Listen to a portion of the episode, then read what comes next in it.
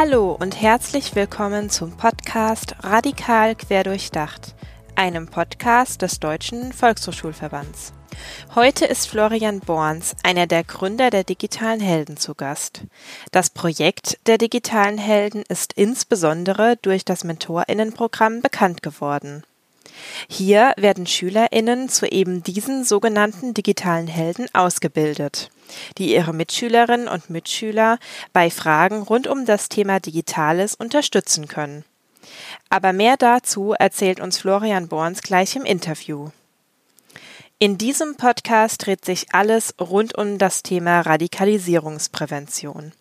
Meine Kollegin Adriane Schmeil und ich, Anne Deni, sind Mitarbeiterinnen des Projekts Prävention und gesellschaftlicher Zusammenhalt beim Deutschen Volkshochschulverband. Wir interviewen in diesem Podcast ExpertInnen aus Wissenschaft und Praxis. Die inhaltliche Struktur orientiert sich an den Themenfeldern Staat und Gesellschaft, Identitäten und Zugehörigkeiten und digitale Lebenswelten. Heute beschäftigen wir uns mit dem Themenfeld digitale Lebenswelten und ich freue mich, dass ich mich mit Florian Borns über die digitalen Helden unterhalten konnte. Viel Spaß beim Zuhören!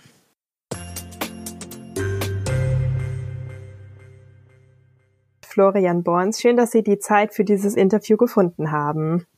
Ja, danke für die Einladung. Zu Beginn möchte ich gerne auf die digitalen Helden eingehen. Wie eben in meiner Einführung erwähnt, sind Sie einer der Gründer des Projekts. Wie kam es zu diesem Gründungsgedanken? Ja, das war zweitausendzwölf, da haben wir schon einige Lehrer-Workshops angeboten und Eltern-Workshops zum Thema ja, digitale Mediennutzung und äh, wir haben festgestellt, wir brauchen etwas äh, Größeres. Wir wollen eigentlich eine Hebelwirkung ähm, schaffen. Und äh, wie macht man das? Natürlich mit einem mit Multiplikatorenansatz. Und mhm. dann haben wir ähm, dieser Peer-to-Peer-Ansatz, also ältere Schüler werden ausgebildet, dass sie zu jüngeren Schülern gehen. Das ist ja die einfache Idee der digitalen Helden. Diese digitalen Helden sind also in der achten bis zehnten Klasse und arbeiten dann als ähm, ja, fit gemachte, qualifizierte ähm, ältere Schülerinnen mit den jüngeren Schülern der, Schüler, äh, der Schule. Und der Gründungsgedanke ist also ganz einfach, wir wollen noch mehr Wirkung in Schule entfalten. Deshalb bilden wir ältere Schüler aus, damit sie an ihrer Schule Ansprechpartner sind. Und natürlich sind dazu zentral die Lehrkräfte als begleitende Person mit dabei. Und der Bedarf ist riesengroß. Cybermobbing, Sexting, ähm, unbewusster Umgang mit Internet und Smartphone. Ja, die Themen sind sehr lang und sehr vielfältig. Vielleicht gehen wir an dieser Stelle generell auf das Projekt ein. Was sind die Ziele und die Handlungsspielräume des Projekts Digitale Helden im Bereich der digitalen Bildung? Ja, die Ziele sind, dass wir erstmal Schüler ähm, fit machen für den kompetenten und bewussten Umgang mit Internet und Smartphone. Ähm, das sind die jüngeren Schüler der fünften und sechsten Klasse und dass wir ältere Schüler ähm, der ähm, achten bis zehnten Klasse äh, ja fit machen, dass sie selber Unterricht machen können ähm, an ihrer Schule und dass sie eben zu Mentoren ausgebildet werden. Und ihr Handlungsspielraum ist dann bei den digitalen Helden, also bei diesen älteren Mentoren, der, dass sie selber Präventionsaktivitäten an der Schule anbieten. Also sie machen Pausenhofaktionen, sie machen Klassenbesuche, sie gestalten selber Elternabende. Das muss man sich mal vorstellen. Man kennt ja nur die Elternabende, die ein Fachexperte anbietet. Bei den digitalen Helden machen die digitalen Helden selber den Elternabend. Ja, oder ähm, und geben äh, Handouts und Empfehlungen raus, weil sie TikTok, Instagram und WhatsApp selbst nutzen. Das ist der Präventionsbereich. Aber die Grenze kommt dann, wenn es wirklich, ja, wenn Gefahr im Verzug ist, wenn es Cybermobbing wirklich gibt äh, oder wenn es ähm, wenn Straftaten vorliegen ähm, oder die Vermutung ähm, im Raum steht, dass es eine Straftat sein könnte. Dann sind natürlich die Erwachsenen gefordert, dann sind die Lehrkräfte und die Schulsozialarbeiter da, die dann auch helfen, die wir wiederum schulen und verbinden oder ja vernetzen mit den Fachexperten, die außerschulisch aktiv sind. Und das ist dann der Handlungsspielraum. Prävention, ja, Intervention, oh, hier muss ich eine Brücke schlagen zu Erwachsenen, die helfen können. Vorhin haben Sie ja auch schon mal kurz die Lehrkräfte angesprochen, die in Ihrem Projekt ja auch oder oder denen in Ihrem Projekt ja auch eine Rolle zukommt. Gibt es da bestimmte Themen, die vorrangig von den PädagogInnen an Sie herangetragen werden? Ja, also die Themen sind Stress im Klassenchat, Cybermobbing, ähm, Ausgrenzungserfahrung, zunehmend aber auch Hass im Netz. Ähm, also wie gehe ich mit Hakenkreuzen im Klassenchat oder mit antisemitischen Witzen oder rassistischen Witzen im Klassenchat um? Der Klassenchat ist ja im Grunde genommen das Übungsfeld für junge Menschen heutzutage, um erstmal sich ja mit der digitalen Kommunikation vertraut zu machen. Und ähm, die Lehrkräfte haben die Herausforderung bei dem Umgang mit den Inhalten, aber auch Organisation von, in Raum und Zeit und gute, moderne um, Unterrichtsmaterialien zu haben. Das sind so die drei zentralen Herausforderungen, die immer wieder an uns herangetragen werden. Und deshalb machen wir eben dieses digitale Helden-Mentoren-Programm mit hundertsechsundsechzig Schulen aktuell, um äh, ja, sie da fit zu machen, damit sie selber Schüler ausbilden können. Das ist jetzt der perfekte Übergang zur nächsten Frage, nämlich eine Frage zu dem MentorInnen-Programm ähm, Digitale Helden. Die Zielgruppe sind ja, wie Sie eben schon erwähnt haben, insbesondere Schülerinnen und Schüler oder sogar nur Schülerinnen und Schüler. Und bei meiner Recherche für dieses Interview bin ich auf Ihrer Seite, also auf der Seite der Digitale Helden, auf eine Auflistung von Preisen und Auszeichnungen für das Projekt gestoßen. Was ist da Ihrer Meinung nach das Erfolgskonzept des Projekts?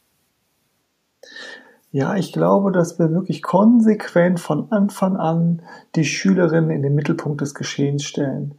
Weil die, diese Mentoren, die sind Ehrenamtliche an der Schule. Man muss sich das ja mal vorstellen, die, die, es gibt kein Ehrenamt für Social Media aktuell an Schulen. Es gibt vielleicht Ehrenamt für als Schulsanitäter und es gibt auch Ehrenamt in, in anderen Bereichen, aber so für für moderne digitale Kommunikation und Internet- und Smartphone-Nutzung, das wurde ja in den letzten Jahren eher immer so weggeschoben und nee, das ist, wenn, wenn dann was im Privaten und die machen da ja eher Blödsinn.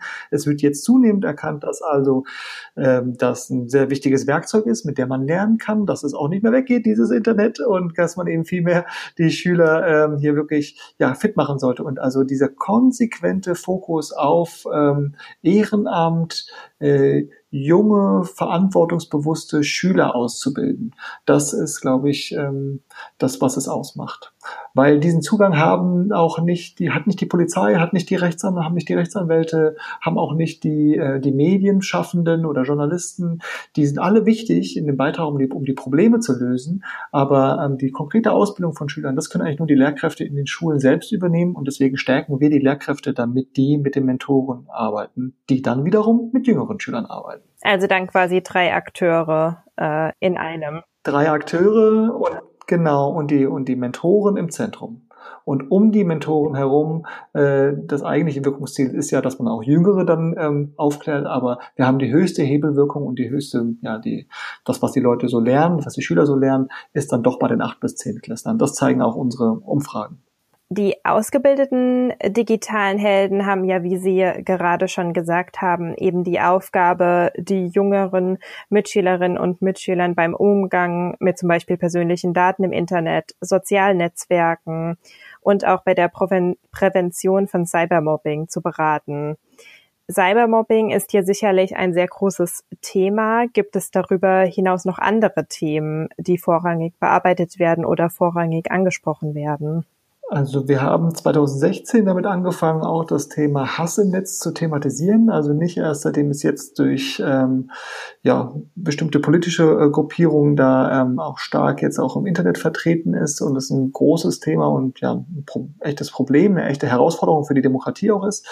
Ähm, Der, also Hass im Netz äh, spielt eine wichtige Rolle, aber auch der kreative Umgang mit ähm, den Medien, also äh, mit Quizzen zum Beispiel auch Wissensinhalte zu vermitteln oder selbst Videos zu drehen. Das haben wir nämlich in dem Projekt damals bei Nicht Egal gemacht, zweitausendsechzehn. Da haben die Schüler Ein-Minuten-Videos zu ihrem Thema ihrer Wahl ge- äh, produziert und ähm, haben sich so da sehr kreativ mit dem Thema auseinandergesetzt. Also es gibt neben dem, ich sag mal, dem roten Thema, wenn man das sozusagen Schutz und Gefahr, auch grüne Themen in Anführungsstrichen, wo man dann eben sagen kann, das ist ja eher Prävention, das ist ja, ähm, wir reden kreativ über die Themen und wie kann ich, wie will ich mich eigentlich darstellen im Internet und was für einen Ruf äh, möchte ich eigentlich selber mir aufbauen, was für ein Typ ich bin. Und das sind ganz spannende Fragen, die wir uns ja auch Erwachsenen ja auch stellen können. Ja, definitiv. Ja, werfen wir noch einmal das Schlaglicht auf die Mentorinnen und die Mentoren. Was müssen die denn mitbringen, um dann am Ende sich Multiplikator oder Multiplikatorin der digitalen Helden nennen zu dürfen? Ja, nehmen Sie mal die Lea zum Beispiel. Die hat jetzt neulich, äh, wurde ausgezeichnet für ihr Ehrenamt ähm, von der United Kids Foundation und ähm, als wahre Heldin. Und ähm, die hat eben jetzt ein, zweieinhalb Jahre hat sie unser Mentorenprogramm mitgemacht. Sie war an ihrer Schule, sie hat an einer Schul-A G teilgenommen. Sie hat dann jährlich dafür, sogar halbjährlich dafür ein, ein Zertifikat bekommen und ähm, wobei wir geben es einmal im Jahr raus. Also die sind regelmäßig in der Schule dabei. Die sind also ehrenamtlich, die ähm, aktiv. Die machen dann Klassenbesuche äh, mit den jüngeren Schülern. Die machen selber einen Elternabend. Die Lea hat an ihrer Schule sogar einen Social-Media-Grundkurs selbst entwickelt, wo sie gesagt haben, ah, die Themen von den digitalen Helden sind gut. Wir haben aber noch ein bisschen, noch ein paar Punkte zu ergänzen. Und also die haben ja, sich einfach wirklich engagiert fürs Gemeinwohl in der Schule. Und das ist eigentlich das, also was müssen Sie mitbringen? Im Kern sind es vier Werte: Mut, Empathie, Verantwortungsbewusstsein und ein Blick fürs Gemeinwohl in der Schule. Und wie begleiten Sie dann die MultiplikatorInnen bei Ihrer Arbeit? Also nehmen Sie da dann noch eine große Rolle ein oder ist es eher die Ausbildung am Anfang, die dann die größte Rolle einnimmt? Also unser zentrales Ausbildungsinstrument, sage ich mal, oder die Methode ist der Online-Kurs für die digitalen Helden. Das ist ein Ganzjahreskurs, der hat ähm, fünf Module mit vielen Untermodulen, insgesamt hundertzwanzig Aufgaben. Die Lehrkräfte und Schüler suchen sich dann die Aufgaben, die sie ihnen, die für sie wichtig sind. Also es fängt beim Teambuilding an. Es sind immer so im Durchschnitt zehn Mentoren pro Schule, Mentorinnen, und ähm, die äh, überlegen sich dann diese ihre Ziele in diesem Jahr, und das ist dann zum Beispiel das Thema Cybermobbing sich zu erarbeiten und Klassenregeln für die fünfte und sechste Klasse zu machen, äh, da dann auch im Januar, Februar dann Klassenbesuche anzubieten, digital oder ähm, offline, ähm, also vor Ort in der Schule, je nach äh, Pandemiebedingungen vor Ort an der Schule ähm, aktuell, und wir begleiten sie eben mit diesem Kurs Stück für Stück. Wir bieten aber auch Barcamps an. Das sind Vernetzungstreffen von ähm, den Mentorinnen mit den Lehrkräften gemeinsam. Also jetzt auch Ende Januar wieder. Alle Schulen von den hundertsechsundsechzig, die wir ausbilden, sind dann eingeladen, online ähm, bei einem großen, bei einer großen Online-Konferenz dabei zu sein. Wir bieten Themen an, kleine Workshops in fünfundvierzig-Minuten-Einheiten. Diskutieren wir dann diese Themen oder Schüler stellen selbst Themen vor. Auch ganz spannend. Also bei uns ist ja immer der Schüler sozusagen wirklich im, die Schülerin im, im Zentrum. Und ähm, ja, das sind so die, wie wir da begleiten, also Online-Kurs, Lehrerfortbildung am Anfang des Jahres und dann Barcamp in der Mitte des Jahres und äh, Vernetzungstreffen für die Lehrkräfte, zwei Stück auch noch innerhalb des Jahres. Also das ist ganz wichtig, da sozusagen diese Heldenbegleiterinnen, wie wir sie nennen, äh, da also diese Schulsozialarbeiter oder Lehrkräfte da eben auch Stück für Stück zu begleiten und kontinuierlich natürlich auch per Telefon und E-Mail. Aber wir wenden, wir als Ausbildungsteam, wir sind die Leute, wir wenden uns an die Lehrer, an die Pädagoginnen, und die arbeiten vor Ort mit den Mentorinnen, mit den digitalen Helden. Das heißt, wir haben eigentlich nur beim Barcamp äh, direkten Kontakt mit den Schülerinnen. Wir blicken in dem Podcast auch manchmal so ein bisschen in die Zukunft, beziehungsweise ähm, unsere Gäste dürfen Wünsche für bestimmte Veränderungen äußern. Ähm, jetzt bewegen wir uns ja in dem Bereich der Medienkompetenz, und daher meine Frage: Wünschen Sie sich Veränderungen im Bereich der Medienkompetenz oder in der Auseinandersetzung mit medialen Kommunikationsmustern?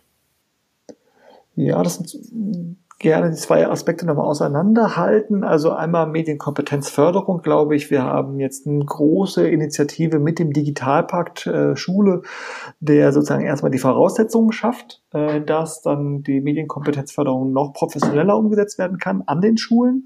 Das ist gut, ähm, aber wir wissen auch, jetzt die, die Zahlen sind aktuell so, von den fünf Milliarden äh, sind äh, erst ein Bruchteil ist erst abgerufen, ähm, und das ist äh, ja noch nicht so gut, aber das ist ja vor allem eine Infrastrukturförderung. Also ich glaube, wir brauchen insbesondere ähm, Investitionen in die Köpfe.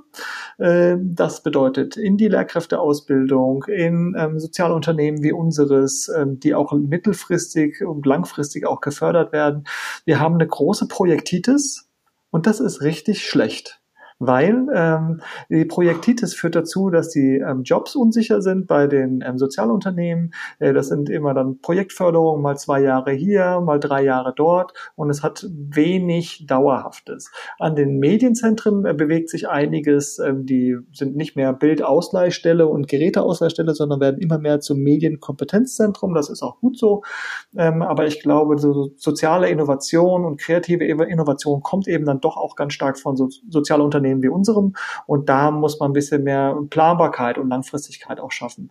Da ist, sind erste Schritte auch gemacht. Also ich, ich sehe ja, dass sich da einiges bewegt. Da gibt es die Deutsche Stiftung Engagement und Ehrenamt.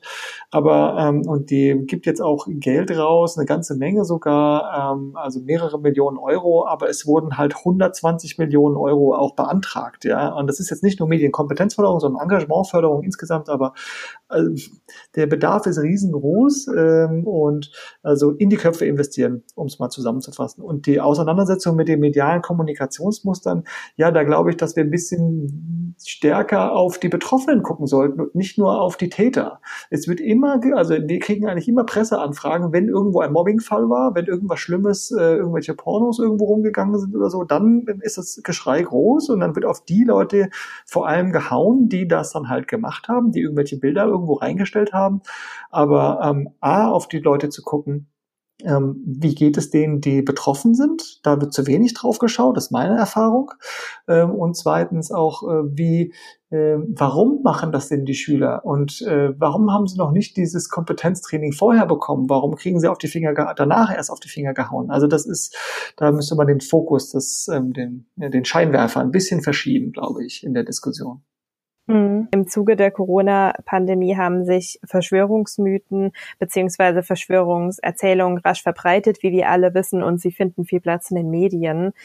Aus Ihrer beruflichen Perspektive nun heraus, welchen Diskurs wünschen Sie sich hier, beziehungsweise welche Aspekte müssen in der öffentlichen Diskussion mitgedacht werden? Also beim Bereich Verschwörungsmythen und Ideologien, Erzählungen, ist ähm, auffällig, finde ich, dass vor allem auch Erwachsene da sich sehr stark dran beteiligen. Oft wird ja ähm, immer über die Kinder gesprochen, um die man sich zu kümmern habe und so weiter. Aber äh, wie hat äh, ja Jesper Juul schon mal gesagt, ähm, wir können so viel erziehen, wie wir wollen. Äh, die Kinder machen uns doch alles nach. Also äh, wir müssen da tatsächlich erstmal gucken. Der Diskurs, wo wir drauf gucken sollten, ist... Ähm, Ja, es ist ein ernstzunehmendes Thema. Es höhlt die Demokratie aus, ähm, wenn es äh, kontinuierlich äh, ja, demokratiefeindliche äh, Erzählungen sich durchsetzen. Und auch den, mein Eindruck ist zum Teil, dass äh, hier auch äh, Debattenpunkte auch gesetzt werden ähm, aus der Rechtsaußenecke. Ähm, und das ist ein, das ist ein Problem, ist echt eine Herausforderung auch für uns. Wir sollten uns auch wehrhaft zeigen. Und ich finde, dass man aber auch auf die Engagierten vor allem auch guckt ähm, und denen, ähm, ja, der, denen auch Mut zuspricht. Also, weil es ist das sogenannte Silencing, was wir dann immer mehr feststellen, dass also sozusagen die Lautsprecher immer lauter sprechen und die äh, ein großer Teil der Gesellschaft eigentlich aktuell sich in Social Media und in anderen Debatten raushält. Und ähm, weil sie halt nicht selber, ähm, ja, betroffen sein wollen oder fertig gemacht werden wollen. Und das sind natürlich Entwicklungen, also gerade wenn zum Beispiel lokale Politiker von ähm, rechten Gruppierungen massiv diffamiert werden, dann ist das äh, der erste Schritt. Aber ich meine, die kriegen ja zum Teil Morddrohungen und wirklich ganz schlimme Anfeindungen. Und das ist, äh, da müssen wir auf jeden Fall uns ganz klare Kante zeigen und sagen, dass das nicht geht. Wir müssen die Engagement, Engagierten schützen äh, und nicht nur Meldestellen, sondern dann auch ganz konkrete Hilfe leisten. Und da gibt es auch einige Initiativen, die das bereits tun. Die sind auch Partner bei uns im Programm Digitaler Notfall. Wir haben diese Woche jetzt ein ganz spannende, ähm, spannendes Webinar zu dem Thema, ähm, also Verschwör- ähm, Verschwörungserzählungen und äh, Fake News ähm, erkennen. Und äh, ja, wir haben eintausendsechshundert Anmeldungen. Also das Thema ist riesengroß. Ähm, es wird Es wird weiterhin ganz spannend sein, darüber zu sprechen und ja, diese Verschwörungsideologien zu enttarnen und als ähm, konkreten Hinweis noch, also wir brauchen einfach Recherchekompetenz. Ich selber bin ja Historiker und äh, da kommt es immer auf Quellenkritik an und welcher, welche Quelle sagt eigentlich was. Und das ist eben ganz wichtig, da also genau auf die Quellen hinzugucken, wer hat was gesagt, warum hat das die Person gesagt, wer hat eine bestimmte Studie auch finanziert. Nicht jeder Fakt, der als Fakt dargestellt wird, ähm, ähm, ist entweder richtig oder dann zweitens, wenn er, selbst wenn er richtig ist, äh, vermeintlich richtig, das ist schon richtig, aber wenn er so dargestellt wird, wer hat das bezahlt, da genau hinzugucken, ähm, weil da sind dann auch, werden Interessen dadurch auch deutlich. Und so eine Kompetenz äh, bis hin zur umgekehrten Google-Bildersuche, solche Dinge ähm, bringen wir auch den Schülern und Lehrern jetzt bei. Jetzt demnächst bringen wir zwei ähm, Online-Kurse raus, darf ich nochmal eine kleine Werbeblock sozusagen reinschieben, äh, weil wir einfach auf digitale helden punkt de äh, findet man dann eben Online-Kurse und Webinare von uns, kostenfrei, zum Einstieg sozusagen als Doppelstunde nutzbar zum Thema ähm, Hass im Netz und ähm, Recherchekompetenzen, äh, also und Fake-Profile und radikale Meinung im Netz ist ein Kurs und gemeinsam gegen Hass im Netz äh, der andere. Ja, ich bin ganz gespannt, wie das ankommt und äh, wir müssen einiges tun. Wir haben, es steht viel Arbeit vor uns. Ja, die Angebote, die Sie jetzt genannt haben, beziehungsweise ähm, den Link zu der Homepage äh, von Digitalen Helden und auch von dem digitalen Notfall, den Sie jetzt eben noch erwähnt haben, das packen wir dann auch alles noch in die Shownotes und dann können die Zuhörerinnen und Zuhörer da dann auch direkt drauf zugreifen. Ja, danke schön. Das war die letzte Folge zum Themenfeld digitale Lebenswelten. Vielen Dank nochmal an Florian Borns für das nette Gespräch. Wie eben schon erwähnt, findet ihr alle Links zu den digitalen Helden und zum digitalen Notfall in den Shownotes. Nächste Woche erscheint die letzte Folge für dieses Jahr. Diese haben wir dem D V V-Fachaustausch gewidmet, einer Veranstaltung, die immer Ende des Jahres im P G Z-Projekt ansteht. Das Thema des diesjährigen D V V-Fachaustauschs war Empowerment. Im Rahmen der Folge haben meine Kollegin Adriane und ich zwei Referentinnen zu ihren Eindrücken befragt. Mehr dazu dann in der nächsten Folge. Falls ihr Fragen oder Anregungen an uns habt, schickt uns gerne eine Mail mit dem Stichwort P G Z Podcast an p g z at d v v dash v h s punkt de. Vielen Dank für euer Interesse. Kommt gut durch die Woche und bis zum nächsten Mal bei Radikal querdurchdacht.